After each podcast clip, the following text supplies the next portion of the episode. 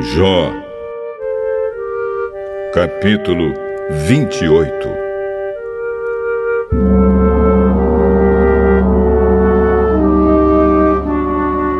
Há minas de onde se tira a prata, há lugares onde se refina o ouro. O ferro é tirado da terra e das pedras se derrete o cobre. Os mineiros levam luz para debaixo da terra eles exploram lugares profundos e ali, na escuridão, procuram minérios.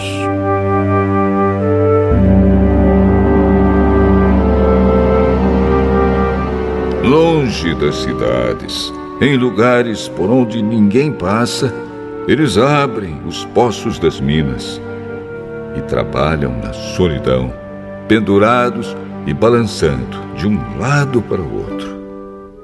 Por cima deles, a terra produz trigo, e por baixo está toda rasgada e esmigalhada. As suas pedras contêm safiras, e no seu pó se encontra ouro. As águias não veem o caminho que desce para as minas, e os falcões também não o conhecem. Os leões e outros animais ferozes nunca descem por esse caminho. Os homens cavam as rochas mais duras e cortam as montanhas até o chão.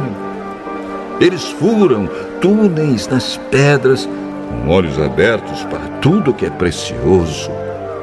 Eles cavam até chegar às nascentes dos rios e trazem para a luz o que estava escondido. Mas onde pode ser achada a sabedoria? Em que lugar está a inteligência? Os seres humanos não conhecem o valor da sabedoria e não a encontram neste mundo. O oceano afirma: aqui não está. E o mar diz: aqui também não. Ela não pode ser comprada com ouro, nem trocada por prata. Não se compra a sabedoria com ouro mais puro, nem com pedras preciosas, como a ágata ou a safira. Ela vale mais do que o ouro ou o vidro. Não se pode trocá-la por joias de ouro puro. Do coral e do cristal nem se fala. A sabedoria é mais valiosa do que as pérolas. O topázio da Etiópia não se compara com ela. E ela não pode ser comprada com o ouro mais puro. De onde vem então a sabedoria? Em que lugar está a inteligência?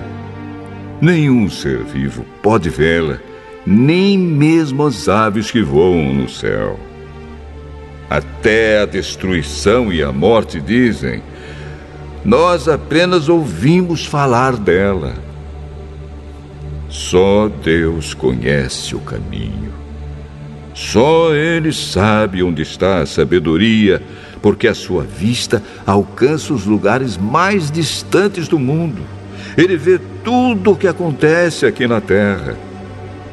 Quando Deus regulou a força dos ventos e marcou o tamanho do mar. Quando decidiu onde a chuva devia cair e por onde a tempestade devia passar, foi então que ele viu a sabedoria e a examinou e aprovou. E ele disse aos seres humanos: Para ser sábio é preciso temer o Senhor para ter compreensão, é necessário afastar-se do mal.